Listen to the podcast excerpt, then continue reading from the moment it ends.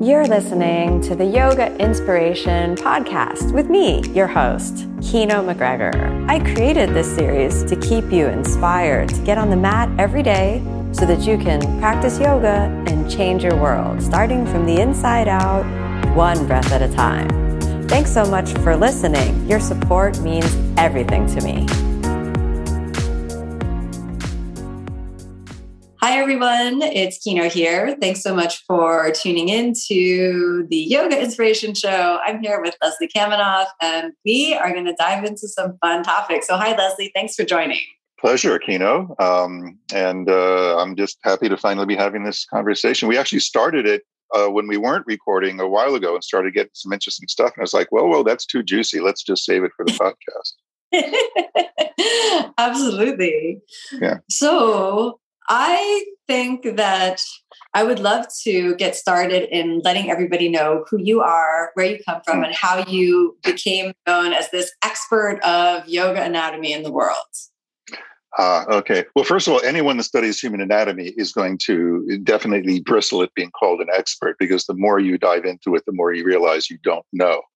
Uh, mm-hmm. So that's that's just right off the bat something I, I would need to say. Um, but how I got into this was through yoga.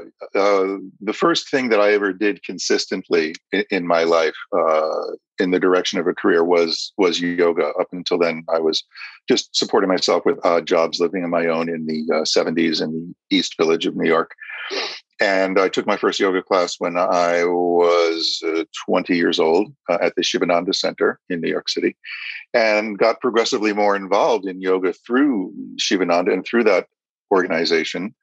Um, and uh, over the years, I uh, sort of uh, went on to permanent staff and uh, became a center director, and that landed me in Los Angeles. Where uh, when I left the Sivananda organization, uh, this would have been 1982 by then, um, I started working in the field of sports medicine, which at the time in LA was a very, very hot field. There were a lot of things happening, and this is what we were talking to previously. It started to get juicy. Mm-hmm. Um, I, I, found myself uh, in Los Angeles at sort of ground zero of the birth of the fitness industry uh, at that time. So, and circle was, what year are we talking? This is 1982. 1982. Uh, right, and the Summer Olympics were coming to Los Angeles in 1984. So there was all of that attention on LA and athletics and and and and just fitness in, in general, you know, we didn't have a fitness industry back then like we have now, where working out was really part of what people recognized should be something they just do. Uh, the the running craze had been going on for a while, and you know the, the the weird guys, the bodybuilders, were doing weight training, but you know they use free weights and things that really aren't safe in a large group environment. So right around then, Nautilus got invented, which hmm. made all the kinds of machines that you now see in health clubs possible, where someone with very little or no training can just go around, figure out how to move the pin around to change the weights and, you know, work out with weights safely. Um, so that was happening. And then, of course, Jane Fonda uh, cannot be, you cannot overemphasize the uh, tremendous effect she had on the fitness world in general and, and this whole group fitness movement, all of that came together both during those years and geographically in the Los Angeles area. And as I said, I sort of found myself at ground zero at the Sports Medicine Institute in West LA, where I was working for a chiropractic orthopedist named Leroy Perry. And uh, just down the road, actually, was Jane Fonda's first uh, studio. Uh, so we got to see the first aerobics injuries wow. at the. Did you take a class? Did you take a class with Jane Fonda? Did I take a class with Jane? No, but one of her head instructors was actually developing uh, similar programs for us at the Sports Medicine Institute with a little bit more sort of a therapeutic rehab orientation. Um, and, and, that's what you saw getting injected into uh, Jane's workouts uh, almost from the beginning, because the difference between her first uh, VHS tape and her second one was that she herself had developed some back problems for doing her own workout. And she oh. sought help from from my boss, from Leroy Perry, for her back. And he said, "Look, you know, I've seen the video and I've seen some of the injuries. Here's some of the things you can do to mitigate the risks when you're doing these these repetitive movements in the workouts. And so, almost from the beginning, there was this idea of um, sort of safety and some ideas about alignment and reducing stress on the joints that that started up in the fitness movement because the instructors, you know, back then they were just cranking out four or five classes a day and they're just beating the hell out of their bodies. And so, you know, uh, it, it, became a necessary thing almost from the beginning. And this is just a, basically a mirror image 10 years before all of these conversations started happening in the yoga world. Uh, and and so you know I was sort of at ground zero there ten years later as well, which is sort of the interesting thing about my life and my career is that you know the, the beginnings of the fitness industry um, in the uh, early to mid 80s in LA, and then the early to mid 90s in New York, when all the stuff was happening with Ashtanga and Jivamukti and the health clubs wanting to have yoga uh, in on their you know in their facility, uh, a lot of the same conversations started happening. Uh, also along lines of accreditation, you know, there, there was this explosion of, of, of interest in um, aerobics instruction and and no standards at all for for training and certifying instructors. So you know, uh, uh, ACE and um, you know some of the other entities that evolved as sort of accreditation or national accreditation uh, kinds of organizations for the fitness world um, started to come into play. And then, of course, we started having that conversation in the in around the mid '90s about the um, the standards for yoga teacher trainings, and I was part of that conversation also. Wow. Uh, to be, you know, are you going to write the history of yoga? um, well, I don't know. I think an oral history is a more interesting and fun project, and these conversations yeah. would be would be part of it. And that is a project that I've I've thought of doing. I actually did a version of it at the Breathing Project at my studio in New York. Uh, once a month, we would invite someone in, and we'd have these conversations. So I have some of those recordings. But now with Zoom, you know, we can do it in a more sophisticated way, and I can reach out to people that are sort of more OG than I am. You know, mm-hmm. there's there's people that have been doing this for a while, and a lot of them are still alive, and I'd like to reach yeah. out to them before they're not alive. Absolutely, uh, and that and yeah, that's we, what yeah. Yeah. I'm sorry. That's what got me thinking that. about that was was when Rama Vernon died, right? Rama Jyoti Vernon passed away last year, mm. and and and she was one of the OGs of the OGs, and it's like, wow, if I'm going to do this project, I should I should do it while the, the real the people who are really there at the beginning are still actually mm-hmm. amongst us. Yeah. Sorry to interrupt, but I just want to. No, and yeah, I mean, we, thought, we, also yeah. of course just have to say the, his, uh, the the beginning of yoga in the United States. So we just have to have mm. that as a you know qualifier, yeah. of course. That you know, and it was it was more it was sure. more of a friendly joke that I said about you know the history of yoga, and of course in the United States, the history of yoga, of course, goes back thousands of years within India. So we shouldn't sure. Well, absolutely. be absolutely clear about that, right? So although the I history would, of the yoga, the history of the yoga we do doesn't go back quite that many thousands of years as mm-hmm. Um, mm-hmm. you know the recent uh, scholarship in that area is is turning up some very interesting things about how the stuff that we were told was super ancient probably isn't quite as super ancient as we thought it was in some regards. Yeah, the philosophy you know, is, huh. but the mm-hmm. practices are, are you know, maybe not. Mm-hmm. Yeah. Yeah. So I'm very interested in uh, the similarities or the the the, the that came up when you hmm. saw the practices of the growing fitness community mm. uh, address some of those physical concerns and then in the yoga community you said you saw some other physical concerns come up what mm. were what were the similarities and what were the differences and how did the yoga community respond? Was it different than the fitness community responded? And you know mm what what have we learned from all of that from that that those injuries and the potential path to healing?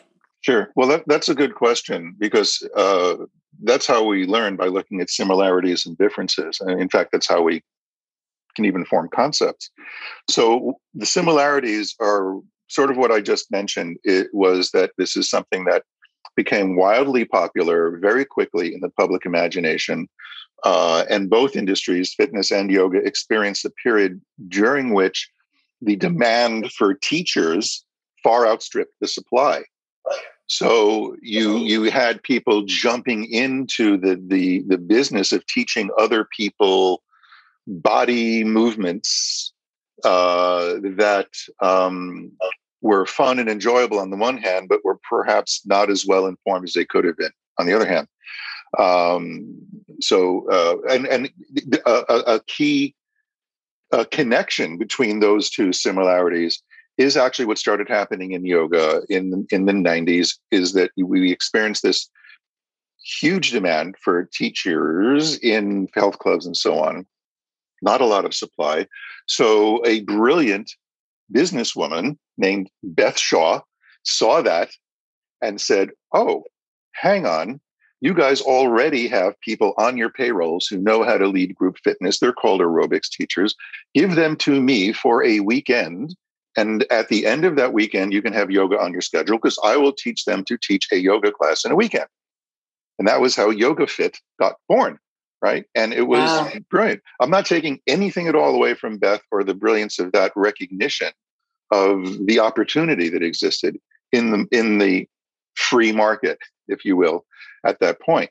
Um, so the difference here, where the yoga conversation perhaps diverges from the the, the group fitness thing, uh, was that when that happened, uh, in the aerobics yoga world, there wasn't a bunch of people who had been practicing aerobics for their entire lives in a tradition that goes back perhaps thousands of years that said, hang on a minute, wait, a weekend isn't enough, right?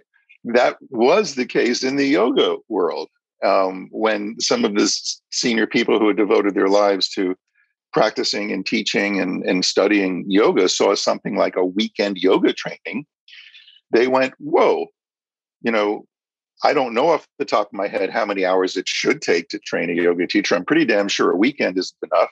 So let's have a conversation about this. And then that that's how the ad hoc committee eventually got formed that that, uh, that I participated in. They came up with these 200 and 500 hour standards, which you know is interesting. Where there was always an argument that that was never that that was never enough, right? And so that's always going to be the argument uh, or whether hours are even the way to gauge whether mm-hmm. someone is qualified to teach. But but that's a difference. That that it, when it happened in yoga, there there it was a long established uh, community of of practice and study and scholarship who rose up to, in a certain sense and said.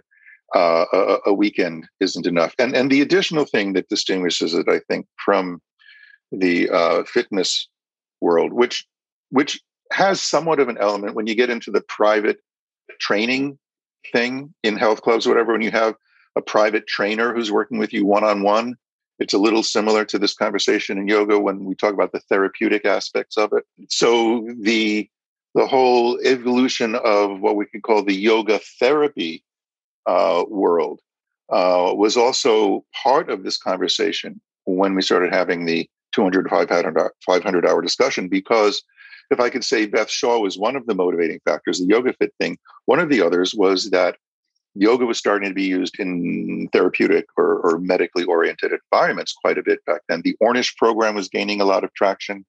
Uh, and a, a, lot of it was uh, mindfulness, yoga, meditation, lifestyle changes, and diet, things like that, that were very heavily influenced by yoga. In fact, the two people who designed the yoga element of the Ornish program were, were uh, Devi and um, Jnani Chapman. Um, and so they were coming to us on the committee saying, hey, look, we go into a city where Dean Ornish is, is, is in basically installing the Ornish program in a hospital. And they're asking questions like, okay, who in our community are the yoga teachers that are going to be qualified to come in and administer these, these classes in the Ornish program? And there was mm-hmm. nothing at that point. There was the yellow pages, right? And and so the, there was this idea that if we didn't come up with, as a community, if we didn't come up with some kind of standards that would let a potential employer know, especially one in, in a medical field, that someone had some kind of qualifications, that these would eventually be imposed on us from the outside, that some regulatory, educational, governmental agency would start to say, oh, yoga teachers are teaching in hospitals. We need to regulate them and control their training and so on. So nobody wanted that. And, and so those were a couple of the pressures that uh, created the, the need for these conversations that ended up in with the standards that the that the alliance now administers. You were instrumental in creating the Yoga Alliance standards, which sound like I wouldn't say instrumental. I was one voice in a room um, just sort of legislating for more anatomy hours. That was basically what I was doing. although, although, I think I was the first person that did the back of the envelope calculations that ended up with 200 because I, I went into my Sivananda training memory, which is a month long residential thing. And I said, well, how many hours did we actually spend on this and this and this and this? And I sort of just from memory remembered what my daily schedule is like. And I, I, you know, did the arithmetic on a piece of paper and it was like, oh, this is pretty close to 200 hours. So that was one of the ways we came up with the 200 hours. So that I'll give myself. Other than that, it was definitely a group effort. So I just want to correct that impression.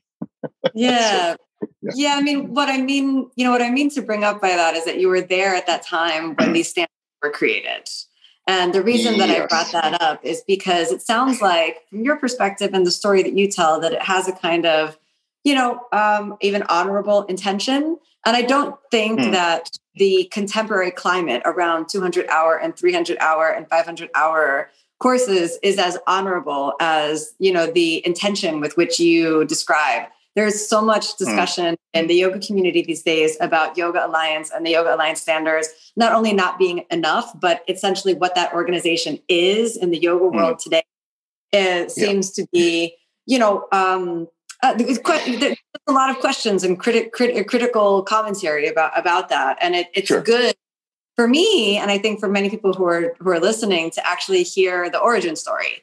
You know, from someone yeah. there, they're like, okay, so there might have been some problems, but hey, look, this is where it came from, and yeah, we're here, and there's work being done to update them, and and that sort of thing. So I think that's just a yeah. very interesting perspective that I wanted to draw everyone's attention sure. to in you know in an age where we are exceedingly critical of everything that we can see could potentially be done better to remember hey there there there may there may be an origin story that you're not you know you're not entirely aware of and you know if there hadn't been these standards i think that as you mentioned it probably would have been dramatically more intense and maybe less uh, advantageous to the yoga community had you know the federal government in the united states come in and tried to regulate that right. and then it right. disastrous, right? So, yeah. Well, it, it was lo- most likely not going to be federal, but states have been trying to regulate yoga since the beginning. And the alliance, for whatever else it may do that sucks, has been so far very good at the advocacy aspect of their work,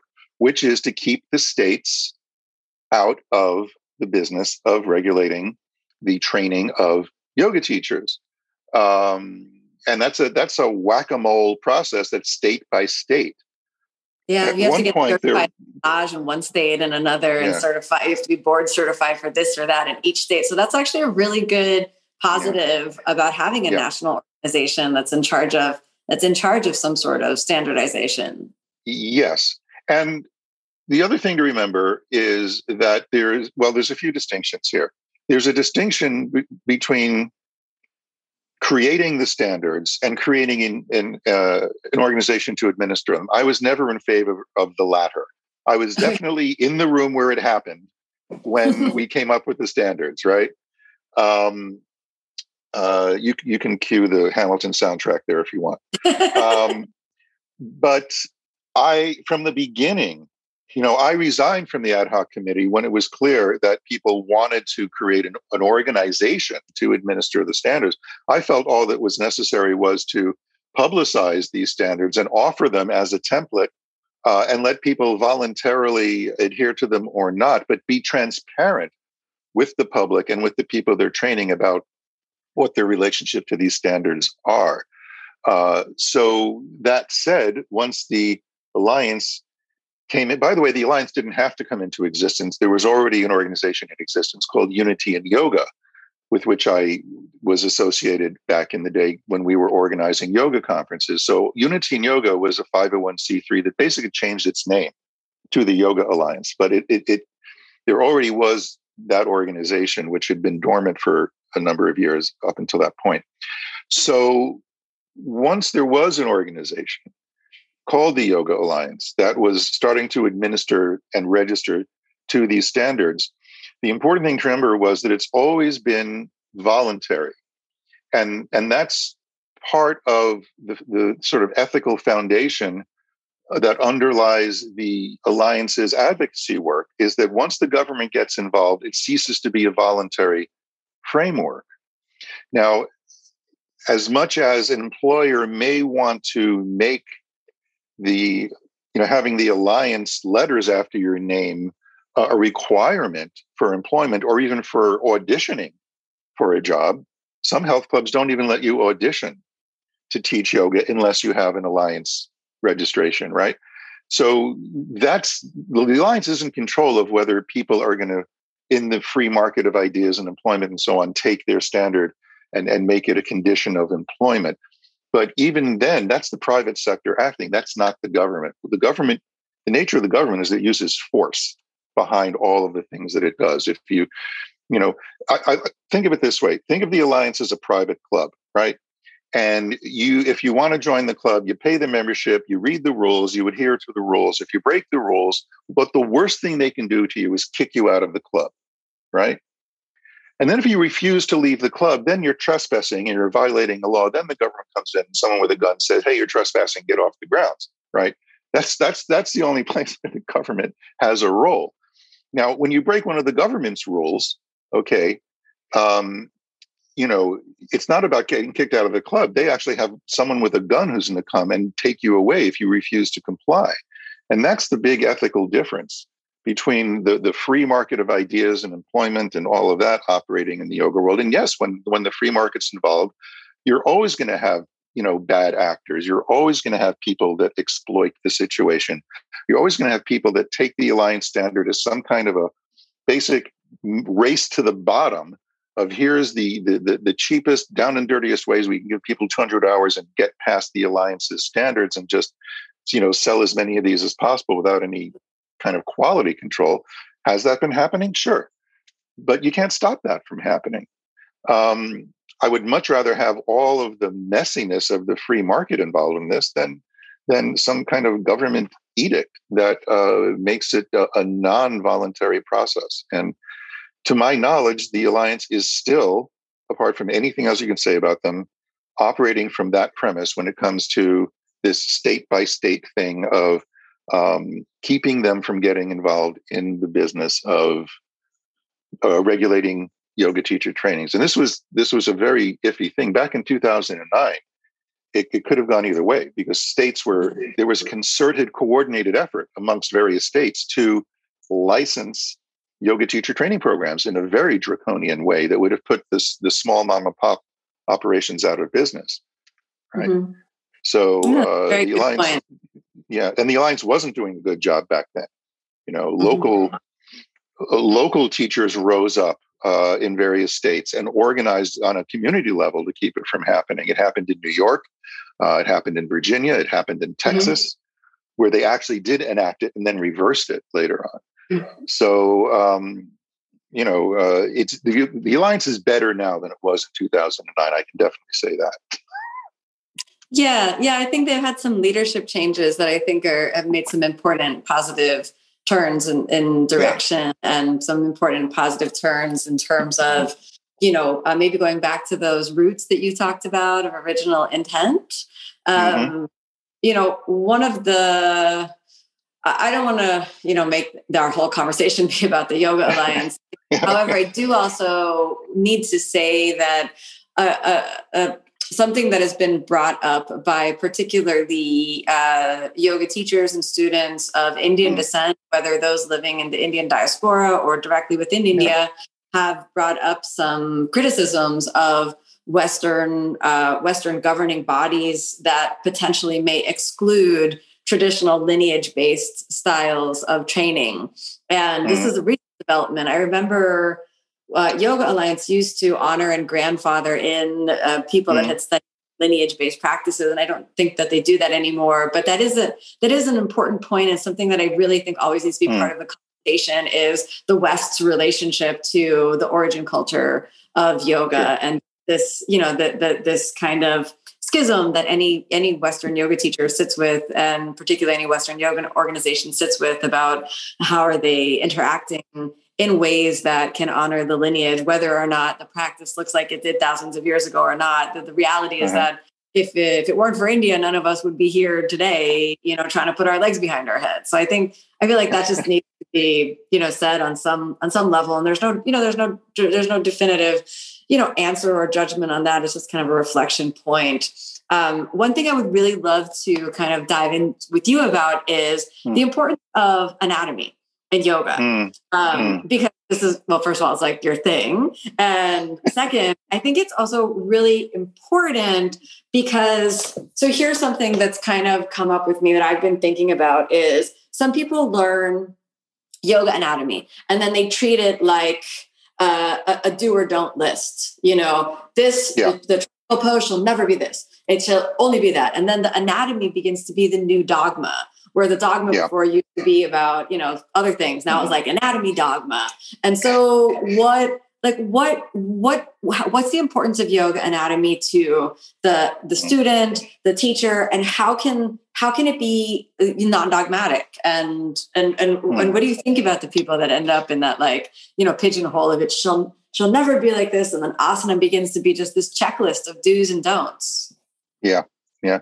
Well anatomy is just a um, a bargaining chip in a bigger picture uh, of what mm-hmm. you bring up because it's it's one it's one aspect of yoga practice that gets used in in a bigger conversation, uh, which actually is philosophical in in origin because there's there's this constant battle I think in the way people use uh, ideas to rationalize uh, a point of view that they sort of already have rather than deconstructing their point of view to see whether it's valid or not in relation to reality. And there's this kind of like two sides, uh, two chasms you can fall into here, which present themselves as a false alternative. And one would be in, intrinsicism, and the other would be subjectivism, right? So, from the yoga anatomy perspective, the intrinsic um, point of view w- is best expressed by uh, ideas like if you do this alignment exactly that way, you will be safe, right? The knee should be in this position in order for it not to be injured when doing Virabhadrasana. Now, that's a very intrinsic thing, which, which basically is saying that this asana has certain intrinsic properties, and if executed properly, it will yield these results. Um, of course, the element that's missing from that conversation is who the hell are you talking about? Whose knees are we talking about? Whose Virabhadrasana are we talking about? How are their bones shaped? How have they developed? Uh, and, and what kind of positioning is going to create a clear pathway of weight through their bones and their joints so that they are actually in alignment? And that varies from person to person, right? So then you can take this idea that things vary from person to person and go all the way in the other direction and be completely subjectivist about it, meaning, all bets are off. There's no rules. Do whatever the hell you want. Everyone's different. So why even bother? You know, it's just make it up as you go along and do what feels good. And, um, you know, just go on your mat and, and have fun. Right. And I, frankly, I'd rather see people do that than be, you know, whipped with the, with the alignment stick all the time. But, um, the thing that's missing from that dynamic that that false alternative between the intrinsicist and the subjectivist point of view is something objective. There is an objective reality to each and every person's body. Um, and they can discover that through introspection, through being guided uh, skillfully, and not being misled in either of these directions by the by the cues they're being given. Um, and there is an objective nature to a technique. In other words, yes, Virabhadrasana one or two or whatever has certain shape properties that that you know ask you to arrange your joints and your spine and and, and your breathing, by the way, in certain arrangements uh, for a certain for a certain purpose. And the thing about a technique is that it's useful to have that structure to to say this asana is this and not that, right? Um, because otherwise, how do you know whether you're doing it or not? How do you know where you are in relation to the asana? Uh, how do you discover something about yourself? How do you discover the obstructions in your system? How do you discover the resistance that you may not have known was there? The whole the whole purpose of using your body in a new way in an asana is to to um, unlearn all the ways that you had been using your body that that keep you from doing the asana. It's the same with breathing learning a new way to breathe forces you to unlearn your old way of breathing. So that's what the techniques are for. But it's going to be different for each person, which doesn't mean you throw the rule book out the window. It means you strike a balance between teaching to the technique And along with that process, encouraging a spirit of inquiry in each and every person. And it took me years and years to figure out how to do that in something other than a one-on-one situation, which is what Desikachar was known for. My teacher was known for the one-on-one therapeutic approach in, in yoga. How to convey something like that to a, a, a, a, room full of people of any size by what you say and what you don't say is something that took me years to figure out because I, I, I, couldn't I, I lost the ability to teach group practice at some point because I would start teaching and I'd make the mistake of looking at one person and I saw what they were doing with my beautiful sequence and I was like, oh, wait, hold on, wait a minute. And then I'd go over and we'd start working. And then everyone would stop practicing and gather around and watch. And that was kind of fun and interesting, but it was not group practice. It was a clinic. So I just mm-hmm. said, screw it. I'm going to just teach clinic from now on. So it took a while to understand that, that this is a, this is a philosophical issue that expresses mm-hmm. itself uh, with these these crazy things that yoga teachers end up saying to people, or these crazy points of view that completely either leave out context or just say, okay, just do whatever you want and don't, you know, it doesn't matter because everyone's mm-hmm. an individual. Um, and that's the difference, by the way, between being rational and rationalizing. And most people don't know that there is a difference. Most people have a point of view they've come to on reality based on their emotional reaction to reality. And without without bothering to question whether the reaction they're having is is valid or not, they develop a whole system of thought to to justify how they feel about something and that's called rationalizing but it's not being rational and so the mm-hmm. word rational has gotten a bad rap because of that because it's in both words rationalizing and being rational and most people don't have the ability to understand that distinction I like that distinction a lot, and I think it could be applied, you know, outside of the yoga world as well. I think there. oh, you think it like in politics, maybe? Yeah. Maybe, just maybe, just a little here or there, you know. Yeah. One or two places would smooth things over a bit in our society where if people are willing to be more rational. Yeah. Yeah.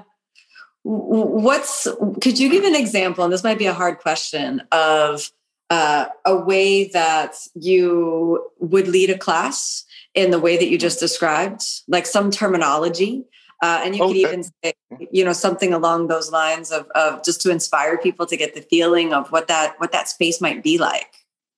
Oh, sure, that's easy because that's how I teach. That's not hard. Uh, well, the, the, underlying methodology is very simple to express. It's um, try this, now try that, now see what you notice. Right? It's like we're going to do a thing, okay, and then we're going to do the same thing with a little difference, whether it's how you pay attention to the weight in your feet or how you pay attention to the direction your breath is moving or whatever it is but it's a it's a little bit of a difference between the first thing and the second thing. And then there's that contrast that you're developing which is the svadhyaya the introspective element mm-hmm. of it like what do you notice? And the, the the fun thing is when you do this in a group of people and you can interact with them enough you'll see that everyone notices something different you know and it, it, can be it can be like the complete opposite. Like i felt more grounded in my feet when i was breathing this way. And the next person will say well that's weird because i felt exactly the opposite. I felt less grounded when i was doing that breathing technique. And it's like hmm isn't that interesting? You know which which of course you know leads you to this insight that you you know you you can't predict what people are going to feel or experience. And and that's one of the main things not to say when you're teaching is telling people what they should be feeling or telling them what the end result is supposed to be you know? Um, so a, as an example uh, you know when let's say i have someone taking a stance uh, for okay you're coming from samasthiti uh, and and stepping forward into a warrior one stance right what's the difference between what you experience if you if you're swinging that front leg into that stance thinking that your leg starts at your hip joint okay? Focus on your hip joint when you take that step and see what you notice about what you're feeling when you're arriving there. Uh, and in other words how grounded do you feel in the three points of your foot when you've stepped that way right? Because we'll have a baseline of what we're using to generate feedback after having acquainted people with the points in their feet, I would do this. And then, okay, now step back. Now imagine that your leg doesn't start at your hip joint, that actually your pelvic half is part of your leg. So this motion actually is originating in your SI joint, that, that in fact your sitting bone is coming forward and taking your leg with it. What do you experience when you step forward using that sort of focus? And how well grounded do you feel in the points of your feet when you do that? Now step back. Now remember that muscularly, your leg actually starts at the top of your lumbar spine because your psoas muscle is way up there. So imagine your crotch is way up at the top of your lumbar spine. And so you're from that psoas crotch, you're swinging your leg forward into warrior one now with that sort of internal landscape as your focus. And what do you notice in your feet at that point, right? And again, some people will find that they were much more grounded when they focused on their hip joint as the origin of the movement, some for the SI joint and some for the psoas. And it's like, cool. There's no right or wrong to it. I'm not going to say, oh, when you swing your leg from your psoas, you're going to be much more grounded. Why would I say that? It, it's, it goes completely against the evidence of what actually gets generated if you give people the space to inquire about what their actual experience is rather than overriding it with some kind of expectation of what they think they should mm-hmm. be feeling. Mm-hmm. It's it's very interesting because you know in Ashtanga sometimes as a teacher I get questions like this teacher told me to do this is that right or wrong? This oh, I love those questions that start that way. I was taught, I have learned, so and so said, I have heard, I have read, in fact, how about the ones where they heard something you said that you didn't say? That gets you said back to you. last time I was in class that I should X, Y, and yeah, Z. Right. That's still true. Yeah. yeah but right. you know, yeah, no, so yeah. it's just well, in the, in the Ashtanga method, it's there. There's definitely it has a lot of this question of you know precision and people care about you know the the what, what they believe is the method and then they can get very very very caught in these little dogmatic uh, moments of sure. should it be this way or that way, this way or that way, this way or that way. And so to bring up this idea of, of self-inquisitiveness yeah, yeah. to increase the student's agency is something that I believe as, as a methodology Ashtanga is going through right now. So my answer is often, well, yeah. I don't know. How do you feel when you do that? Is exactly. that working exactly. you? Or do you need to explore something else? And they're like, I just want to do what's the correct method. And and sure. then it's like, yeah okay, they well, want the intrinsic they want the intrinsic answer where they just want the rules to follow so that if they just follow the rules they'll get the result without bothering to inquire and all of that stuff about ashtanga by the way about what people believe the system is or, or should be or you know the alignment or whatever how many words that actually came out of Pattabhi Jois's mouth had anything to do with alignment and in what language were they yeah you know? exactly his his yeah. english was pretty basic yeah. And unless you're a Richard Freeman or, or an Eddie or someone who can converse with him in Sanskrit or Kannada or whatever it is that he can speak in, I don't know where they got this stuff from.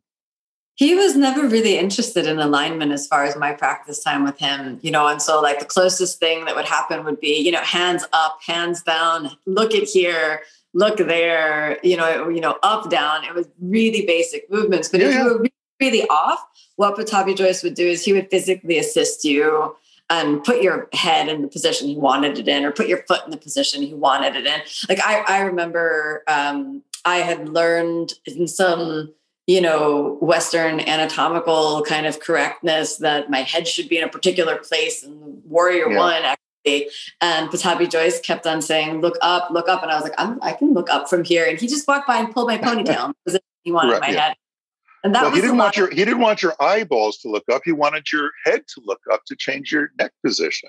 Yeah. Yeah. So, so, that's the drishti for that one. Yeah. It's very, it's very interesting, right? And yeah. then and then and then the other interesting thing about Pattabhi Jois is he'd never do the same thing to to to to, to to two people, you know. So he did that to me, but then the person next to me had the same head position as me, and he didn't touch that person. And so that was yeah. also this idea of meeting the student where they are. So I, I agree with you about these rules in the Ashtanga method is that they're not they're not the method, and people get confused. So some of the students yeah. that come to me or, or to Tim and practice and ask us that, they often hopefully we hope they leave with a sense of inquisitiveness you know inquisitiveness is what it's all about i mean look it's no better in the iyengar community where, where you had a teacher who spoke endlessly about alignment you know uh, in in you know much better english because he was always changing what he was saying you know, people would, would, constantly come back from Pune, and it's like now they have the new dogma because now this is what he's saying, which is different to what he said last year. So it, it you know, whether someone can speak good English or not, I don't think has anything to do with it. But it, it you know, it, in particular with the Ashtanga, because Pattabhi Jois had very basic English. Uh, all of this sophisticated stuff that people say is the method is, you know, it may be great and it may be wonderful, but uh, you know, unless unless they had a translator there who who who somehow got him to come out with all this technical information in a language with which he had some facility, I don't know where it came from. He was not technical even in even in Kannada, even in Sanskrit. So I've had friends of mine that have spoken with him and uh, yeah. in, in, depth, you know. And uh, he this is this is not his thing. He wanted he wanted, as you mentioned, yeah. to leave students the space to find out how it could work for them so yeah. this was this was something that you know, it, it, no matter what language you question Pattabhi Jois, and he's about too much technique and too much this, and should it be there or there or there or there? You know, he would he would answer, you know, why are you thinking? You know, too much thinking. Yeah. Just practice, no matter yeah. what language, right? So for him, it right. was this space. So along those well, also lines, for him as a Sanskrit scholar, yoga wasn't mm-hmm. exercise. You know, I mean, exactly. Uh, my impression of the guy is that he was just absolutely tickled that he was making all this money from these Westerners coming and just wanting to exercise in his house because he's a Sanskrit scholar. You know, uh, like I remember it, it, back in like I guess this was '93 at Jivamukti when he came to visit, uh, and you know uh, Eddie and Sharon and David brought him in, and he was doing these classes and just packing the place. And um, my my um, my partner at the time, uh, Uma McNeil, uh, was was the fourth person on that original trip when they went to India to meet Pattabhi Jois. It was Sharon and David and Eddie and Uma. Uh, he he saw Uma. He hadn't seen her for a couple of years. He was like, "Oh, Uma Maheshwari, you you come Mysore six months, you be perfect." She said, "Perfect, Guruji? You mean moksha?" he just laughed and laughed. Oh, ah, yeah, no, no, no, no, no, no, no, exercise.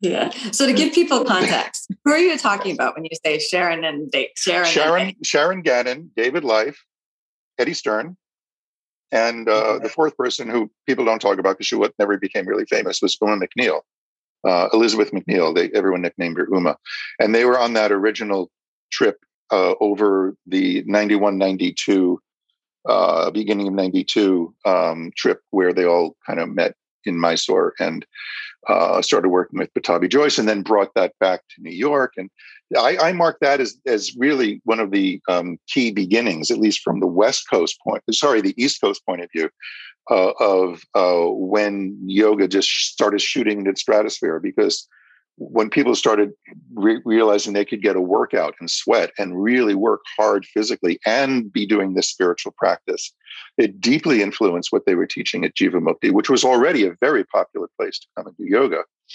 But uh, that's and, and that led to the health clubs wanting to have this kind of athletic yoga uh, more and more uh, as an offering to their to their members. And of course, the, the, the corresponding activity on the West Coast was with Chuck and Maty at Yoga Works and um, with Tim uh, in Encinitas. And it had been long established in Encinitas with him, you know, long before this, and in Hawaii with David Williams and all those people. But uh, the sort of uh, Jivamukti on the East Coast and Yoga Works on the West Coast, you know, sponsoring Pattabhi Jois and bringing him over and getting all of this energy, that that's we're still coasting on the energy that was created during those years when all of this excitement started happening in in in yoga because it became this athletic thing that just fit very very nicely into the um, the, the uh, sort of conversation in the fitness industry, uh, in the health clubs and so on. So you know the the boom we're, we're we're past the boom now, obviously with COVID and all that, but it was it was already sort of it had already peaked even before quarantine, I think. Um, hmm. and so now we're seeing a whole other thing happening, and who knows how it's gonna how it's gonna end up. You know, you're you're just back on the road after a year and a half, and I'm about to go out myself. Right? Mm-hmm. Um, mm-hmm. It's a very different landscape that we're encountering now. Mm-hmm. It is. I mean, uh, yeah. I'm so first. I think we should uh, like I just say I'm super grateful to all those who've come before and to be able to mm. like path. And then the the second kind of question is along all of these lines of practice and this intersection between the fitness world that you were mm. uh, present for in that in those nascent stages the the yoga world in its nascent stages and in our current climate around yoga what is mm. one of the most common um, misunderstandings misconceptions about yoga anatomy that you've come into contact with or just some place in the body that people just re- that you just see over and over again like people just get it wrong they don't understand it over and over and over again um, well because i'm somewhat obsessed with breathing i think i'm going to have to go there right away uh-huh. uh, because um, well first of all let me say that whatever kind of instruction you get however anatomically accurate or inaccurate or however strange the technique is that you're being taught, if it's the very first thing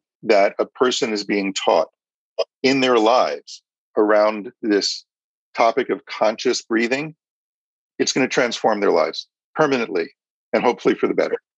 Um, that's the given. The given is that when you take somebody that has never paid attention to how they're breathing or where they're breathing or what muscles they're breathing with, and you interrupt that uh, habitual way we have of relating to our breath with something conscious, with something intentional, with a technique. And again, it doesn't matter how how stupid the languages are using to teach it or or describe the anatomy, and there's a lot of that. It doesn't matter because breathing is so powerful that when you start changing your habits around it, it changes your life. It changes the way your consciousness interacts with your body. So a lot of the benefits that people say are related to the technique that they're teaching have nothing to do with the technique. That has to do with that's the thing they taught someone the first time that person learned conscious breathing, and that will transform their lives. So, that said, the thing that's most frequently taught in that context is this belly breathing, diaphragmatic breathing thing, right? Um, and that's a technique. Uh, it's a way of manipulating your musculature so that as your diaphragm contracts, and I even hesitate to use the word contract in this context because it's a tricky word. Contract describes what a muscle does, but it also describes something getting smaller. And the fact is that when the muscle of your diaphragm contracts, it makes the space in your chest bigger. And that's a hard thing to people to wrap their heads around. Is it something contracting is making something bigger, right? So when the diaphragm acts muscularly in a certain way under certain conditions, your belly will bulge. And that's definitely indication that your diaphragm is doing something. And that's often called diaphragmatic breathing. It's called yogic breathing. It's called proper breathing uh, or correct breathing. Uh, and those are the the things, the myths that I find myself most often debunking around anatomy and yoga and, and, and breathing. Because the fact is that the diaphragm doesn't just move the belly, it moves the rib cage in all three dimensions. Um, and belly breathing is a pattern of breath. And if it's different enough from what the person was doing before, it's absolutely going to change their lives. And I have found people who get stuck in belly breathing patterns because they've been taught to do that They've learned to do that. They've been told that that's the correct or proper or yogic way to breathe. And so that becomes their pattern that they are now stuck in. And that creates problems. So the problem isn't whether you're breathing in your chest or your belly. The problem is whether you're stuck in your chest or your belly or somewhere or just stuck in general. So the whole point of learning a new way to breathe is to get unstuck. Um, and so that usually is the opening volley in a whole lot of sort of um, reimagining of the, the dogma around breathing and anatomy that people have just accepted for years and years and years uh, in these training programs and the way they teach students and the way teachers are taught to teach breathing. So, yeah, misconceptions about the diaphragm is probably at the top of my list of, of things that I work uh, quite a bit in the workshops to uh, to to better inform people, shall we say? Yeah. Mm what a foundational teaching and so important. And mm. I've definitely come into contact with that numerous times as well, less in the Ashtanga world, but more in, you know, um, mm. other styles of yoga. I probably Ashtanga has its own misconception. Is there a, is there a oh, frequent yeah. Ashtanga misconception? well, sure. That Mula Bandha is good to be doing all the time. How's that one? That was rampant in the, not so much these days. I mean, that's been pretty much um, you know deconstructed but in the early days and I, you know I, am the early i was there when this stuff came back from india and i started hearing people talk about how you know you should be holding mula bandha all the time. And i'm like really? Like how about when you're pooping? How about when downward apana is something that has to happen right? How about when a baby's getting born? I can't tell you how many stories i've heard and i'm sure you've heard similar stories of, of women who in all good faith have been practicing what they were taught in ashtanga and doing very effective bandha work, um, but didn't work hard enough at figuring out how to release their mula bandha, right? And then you go into a process like childbirth and delivery, and that's a little bit late to discover that you're having a hard time letting go of all of that tension in your pelvic floor. Um, because that's exactly the opposite of what a baby needs in order to get born, naturally at least. Uh, and I, have heard these stories uh, quite a bit coming out of the Ashtanga community of someone who thought that their advanced yoga practice of Ashtanga, which involves the breathing and the bandhas, would set them up well for natural childbirth, when in fact, all of the connective tissue has now organ- organized itself around that, that upward lift of that mula bandha in the pelvic floor. And it's just, it has a very hard time letting go and opening in the other direction. Um, have you heard those stories? Uh, in relation to pregnancy and birthing, no. But I have heard, um, you know, uh, many different experiences of birthing that numerous students have shared with me, both hmm. wonderfully easy and wonderfully difficult. And um, you know, I think that uh, I've I've heard more people uh, talk to me about uh, the notion that they didn't know they needed to uh, release the pelvic floor. They just thought they only yeah. needed to squeeze it and that yeah. it was a more recent discovery that they needed to figure out how to kind of come to point zero before yes. they could actually get activation. So it was more. Yeah. I feel like I have more people telling me that they that they have that they have a permanent, like almost like a permanent tension down there that yes. they came had even before the yoga practice, and mm-hmm. that they felt like they couldn't properly activate it because that tension was there, and they were just trying so hard to keep it activated. They didn't know what it meant to release, and then they also found out that that happened not only with bandhas, but also with the other muscles in their body. Because if, it, if it's happening in the pelvic floor, then they're also not releasing their other muscles. So it's sure. this big, you know, and it's actually so far from my relationship with my body and my subjective experience mm. with the practice. Because I just, I'm not someone that ever had uh, that problem with any muscle. I have the opposite problem. You know, I'm not hypertonic, I'm hypotonic. So yes. I have the complete opposite scenario where yes. like very difficult for me to activate. So um uh so the idea that uh, that that this was that this was something that was definitely eye opening for me when students would speak to me about it, and then sure, you know, so so I, I, definitely feel like bandha is a big thing in the Ashtanga world, and then misconceptions about it that we should squeeze it all the time, that there's no release ever, that right. there are when it should be released. There's also like, you know, funny stories about people having constipation because they squeeze their bandhas so much. They're afraid to let them go because they're trying to be yeah. right. So, Which goes oh, against the Ashtanga thing I was hearing early in the early days that if you are practicing properly, you have a perfectly formed Ayurvedically shaped poop that will float. Uh, and you know the problem is it can't actually get out if you're doing the bandhas all the time. Right, Right. So uh, there's a lot of weird stuff that got circulated in the early days. But uh, by the way, one. it's it's I, not I helped. The perfectly shaped Ayurvedic. yeah, yeah. You, you, I know who you could talk to about that. Anyway, um, but also the childbirth educators don't help by being obsessed with Kegels because they are so concerned about prolapse after childbirth that right. the strength of the pelvic floor is so important to them. But you said something very important before is that you have to be able to get to a point zero or a neutral place in in the in the state of your nervous system and your musculature and your diaphragms to know what a, an actual engagement feels like rather than just layering tension on top of tension that you don't know how to let go so i don't actually teach bandhas as a technique i teach people to pay attention to what they're doing with their bodies and with their breath as they move and walk and talk and just to, to develop the awareness to the, the proprioceptive and interoceptive awareness to know whether you're in the state of tension or not. Um, because you, you, if you can't relax a muscle effectively, there's no way to engage it in a useful, integrated way in, in the first place. And I, I think that a lot of people enter into that bandha conversation with a lot of tension in their system that they're not aware of and uh, they can actually exacerbate it in, in some very not useful ways by just trying to follow these cues all the time.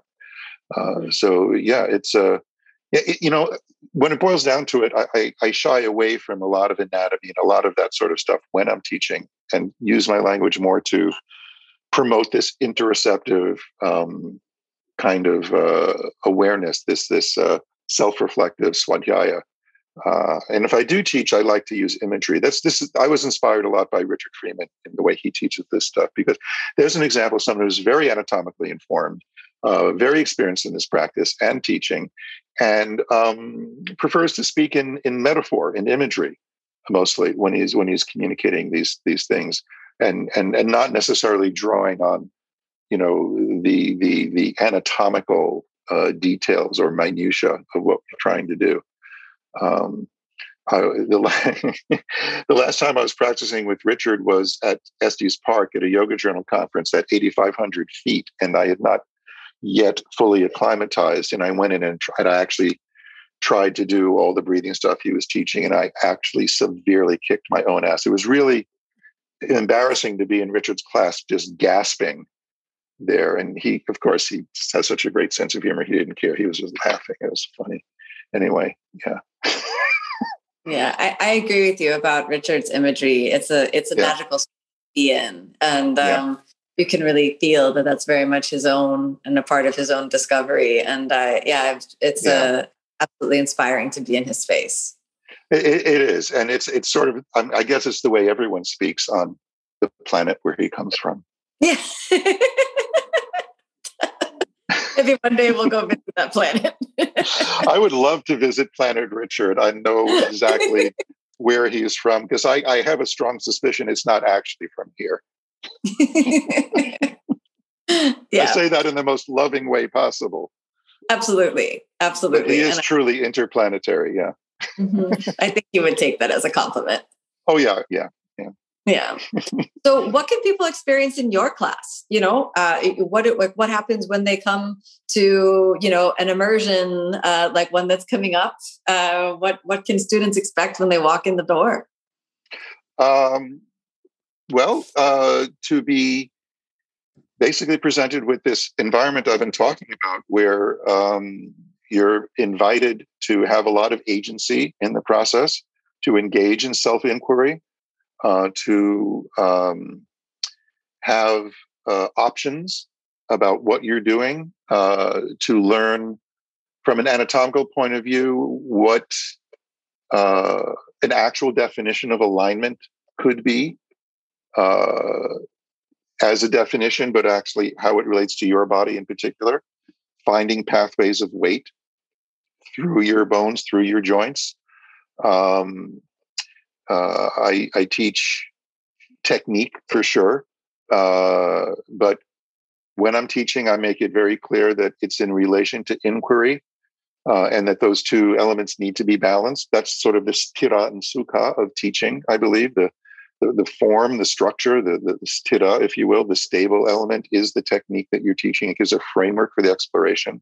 But the space to, to experience that technique uh, in your own way, in your unique body, uh, is the sukha, the good space. So um, I try to adhere to those uh, yogic principles in in the, the, the way I teach and uh, in the conversation about the way I teach. Because a lot of a lot of the people that end up in my workshops are other teachers. You know that has been my audience uh, for for quite a while now, and so there, there's sort of this meta element to uh, what happens when we practice together is that you know i'm i'm i'm teaching the practice but i'm teaching about how i'm teaching the practice so that the, the people that um, do teach can kind of reflect on um, how they could bring some of this to to what they do with their students. So the conversation happens on a lot of levels. Exciting. I think that the students who are going to join you soon are in for a big treat i'm going to be in for a big treat just to be in a room full of live students for for once right i mean it's, it's uh it's been a while. It's definitely been a while. Uh, so you you've already been in in live workshops at this point, mm-hmm. right?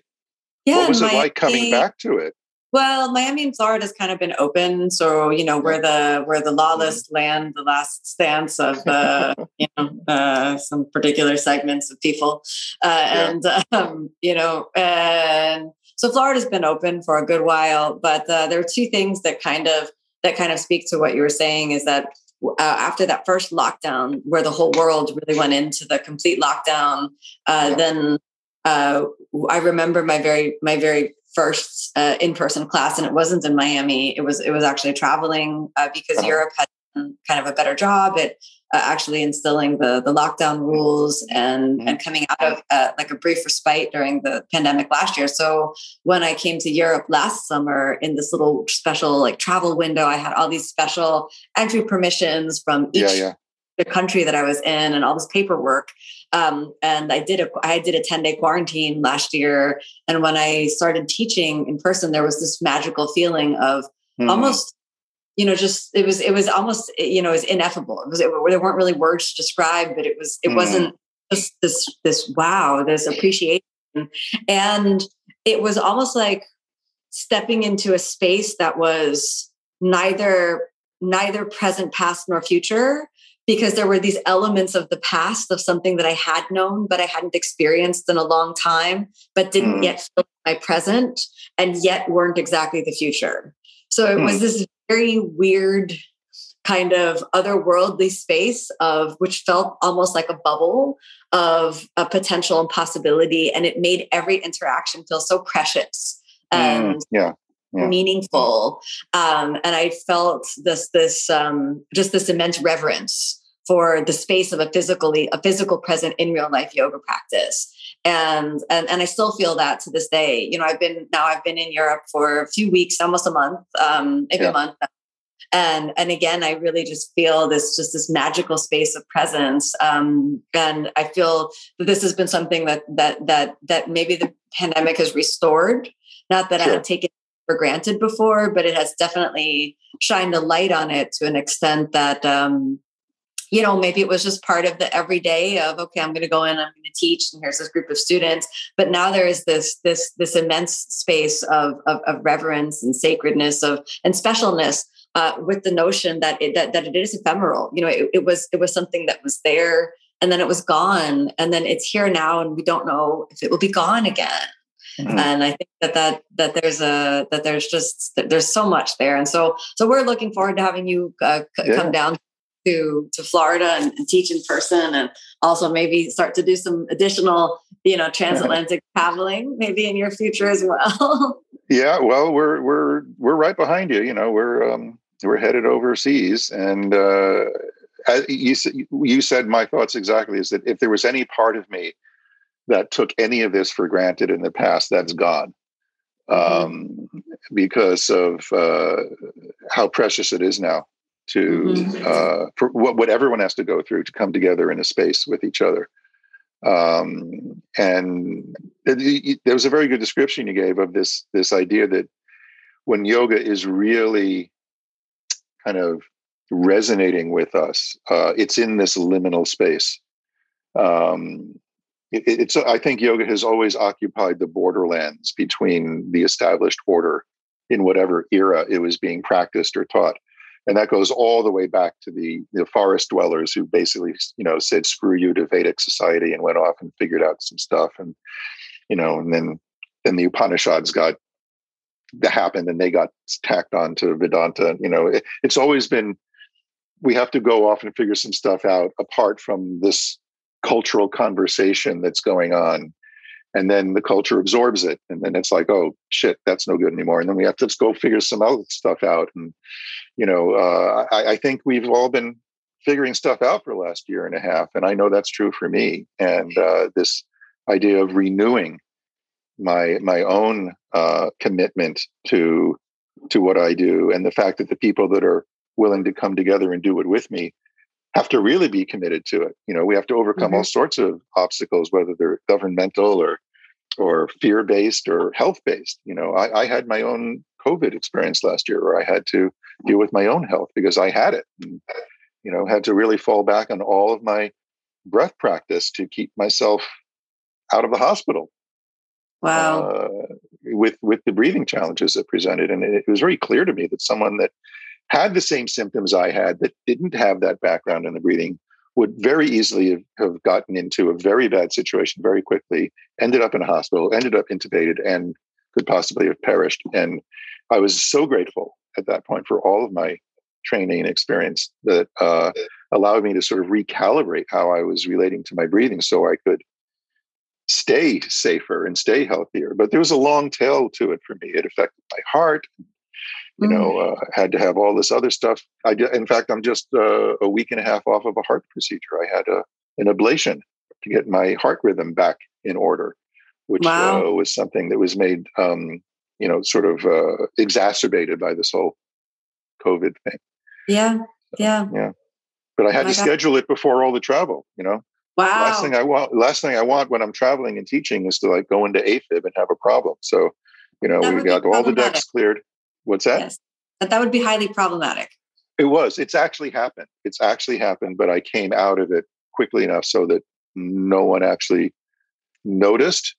Uh, I was teaching in Switzerland and it happened once. And um, it affected a little bit of how I could demonstrate in the morning session, but I had Lydia demonstrate instead, and then it was fine and no one noticed. Uh, but the, the, problem with after COVID was that when I would go into AFib, I would I couldn't get out of it on my own, and and then wow. that's when you need attention when they put you in the hospital and shock you back into sinus rhythm, and that's no fun. So wow. So this new the procedure you did should make that stable. Uh, my heart is beating like a metronome now, so I'm I'm good to go. I'm good to go. Good. Well, I'm happy to hear that, and I'm happy to hear that you, you. that you did recover from COVID and that you know mm. uh, uh, uh, uh neither Tim nor I uh, contracted the COVID, but we did get vaccinated as soon as we were eligible. Me too. Absolutely. Yeah. Yeah. I just so wanted to get on with my life again. Yeah. Yeah. Even though you had the COVID, you still recommended to take the vaccine. Oh, 100%. 100%. Yeah. You know, because I have a private practice also, you know, mm-hmm. um, uh, body work and all of that. And I had worked mm-hmm. on people's bodies for over a year. And Mm-hmm. Uh, that was that was part of it. That was part of uh, them feeling safe coming in. Um, Absolutely. And and getting the work done. So it was it, when I got that second, when I got the first shot, but particularly the second shot, it was like it felt like a big existential exhale. I was like, okay, this is turning a page, and this is sort of getting back to some semblance of yeah. what my life was like, you know, a year yeah. ago.